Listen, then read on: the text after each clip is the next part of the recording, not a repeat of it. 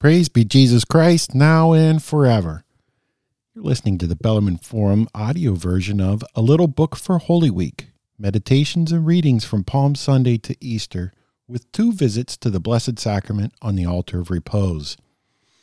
This book was originally compiled by Father Richard F. Clarke, S.J., published in London in 1915.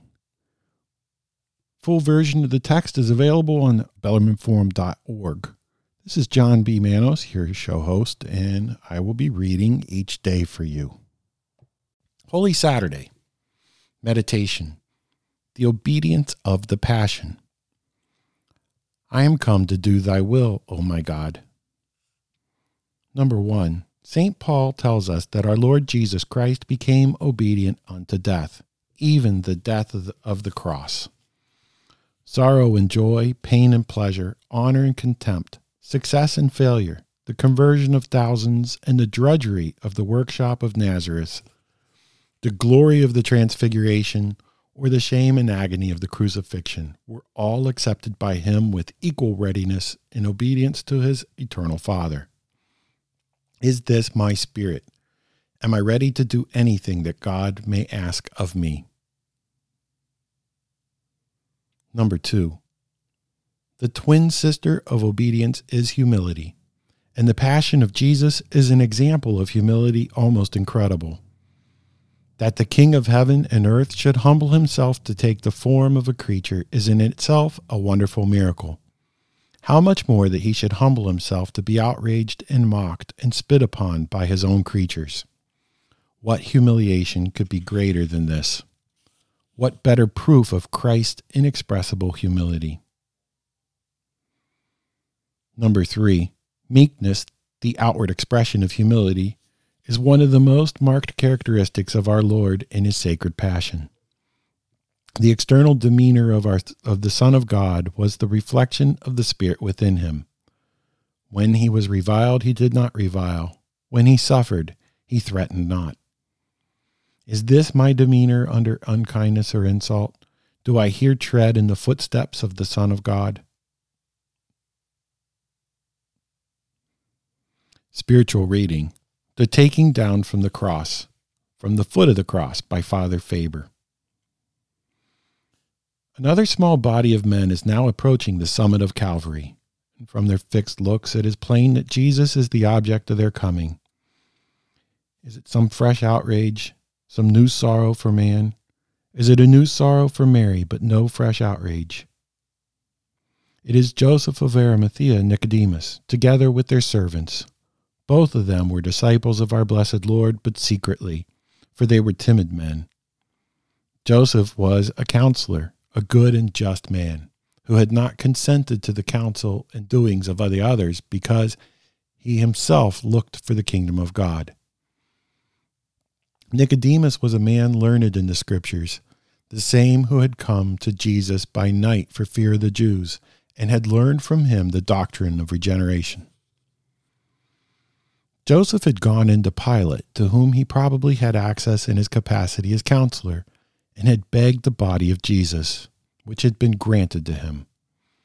He had then, as St. Matthew tells us, got a clean linen cloth to wrap it in, and had called on Nicodemus to accompany him to Calvary. Nicodemus, as St. John tells us, brought with him a mixture of myrrh and aloes, about a hundred pound weight. They also brought their servants with them to assist. They approached Our Blessed Lady with the profoundest reverence and sympathy, and told her what they had done, and asked her permission to take the body down from the cross.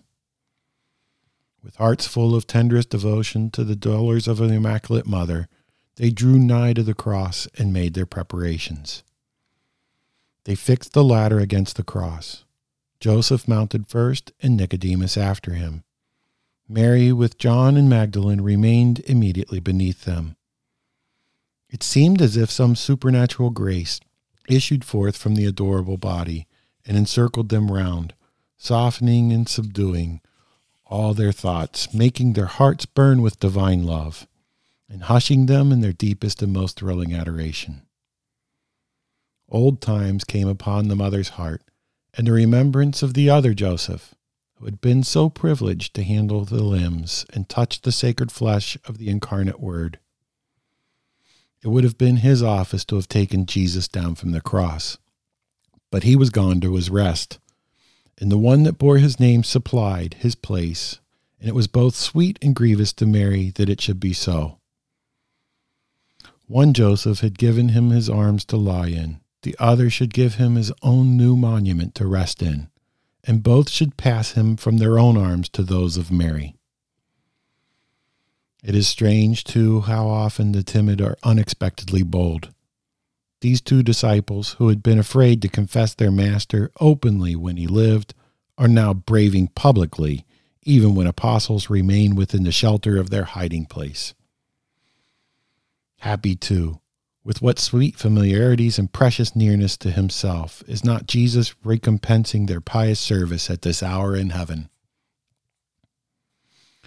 With gentle hand trembling bold as if his natural timidity had developed into supernatural reverence, Joseph touches the crown of thorns and delicately loosens it from the head on which it was fixed, disentangles it from the matted hair, and without daring to kiss it, passes it to Nicodemus, who reaches it to John, from whom Mary, sinking on her knees, receives it with such devotion as no heart but hers could hold.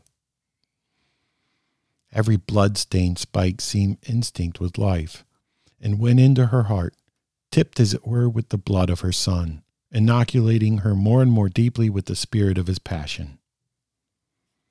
Who can describe with what reverential touch, while the cold body was a furnace of heavenly love burning against his heart, Joseph loosened the nails, so as not to crush or mutilate the blessed hands and feet which they had pierced. It was so hard a task that we are fain to believe angels helped him in it. Each nail was silently passed down to Mary.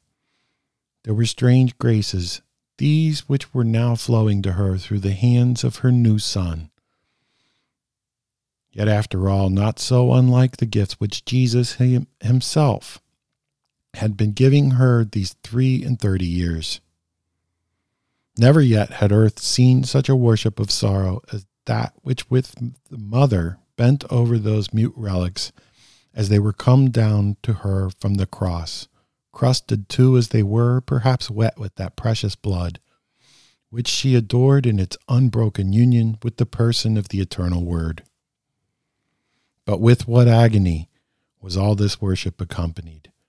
What fresh wounds did not all those instruments of the passion make in her heart? What old ones did they not reopen? Hail Mary, full of grace, the Lord is with thee. Blessed art thou amongst women, and blessed is the fruit of thy womb, Jesus. Holy Mary, Mother of God, pray for us sinners, now and at the hour of our death. Amen.